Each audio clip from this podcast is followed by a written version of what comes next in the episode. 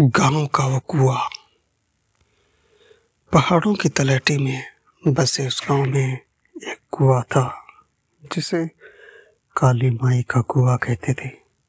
बड़े बूढ़ियों की जबान में उसके किस्से डरावने वाले होते थे।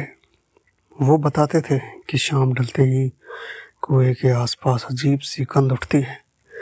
पानी सी सकता है और कभी कभी हल्की हल्की चीखें भी सुनाई देती हैं। एक दोपहर। गाँव की दो दोस्त रमन और लखन खेलते हुए कुएँ के पास आ गए। गर्मी से तड़पते तड़पते उन्होंने कुएँ से पानी पीने का फैसला किया। रमन नीचे झुका तो हवा ठंडी हो गई और उसने अंधेरे में एक सफ़ेद आकृति देखी। डरते हुए उसने लखन को बताया, लेकिन लखन ने हँसी उड़ाते हुए कहा कि क्या कोई भूत देख लिया? उस रात लखन को घर आने के बाद एक डरावना सपना आया। वो खुद को उसी कुएँ में गिरते हुए देख रहा था।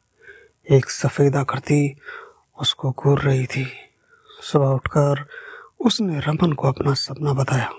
दोनों थोड़े अब डर गए थे, लेकिन खेलने की उमंग ने डर को भी छुमंतर कर दिया।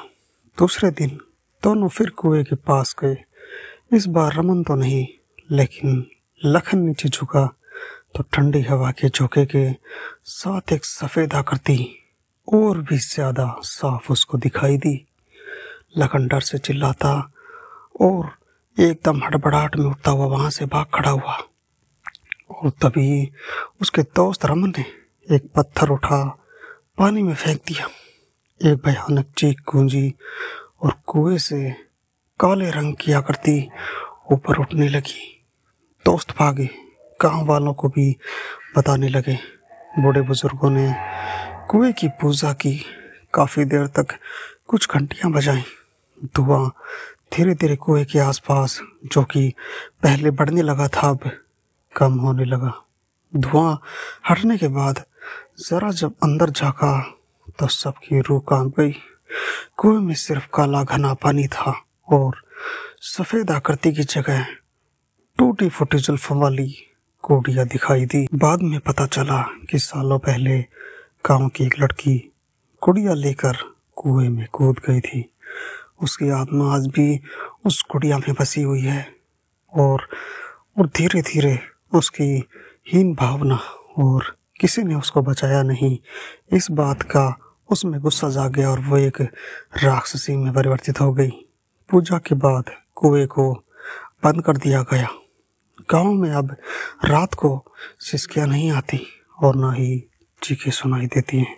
लेकिन शाम ढलते ही, जब हवा ठंडी होती है तो गाँव के बुज़ुर्ग एक दबी सी ज़ुबान लिए बड़बड़ाते हैं। काली माई अब भी अंदर ही है, वो सिर्फ़ सो रही है। तो दोस्तों, अगली बार किसी कुएँ में जाएँ तो वहाँ के रहस्यों को ज़रूर सुन लें।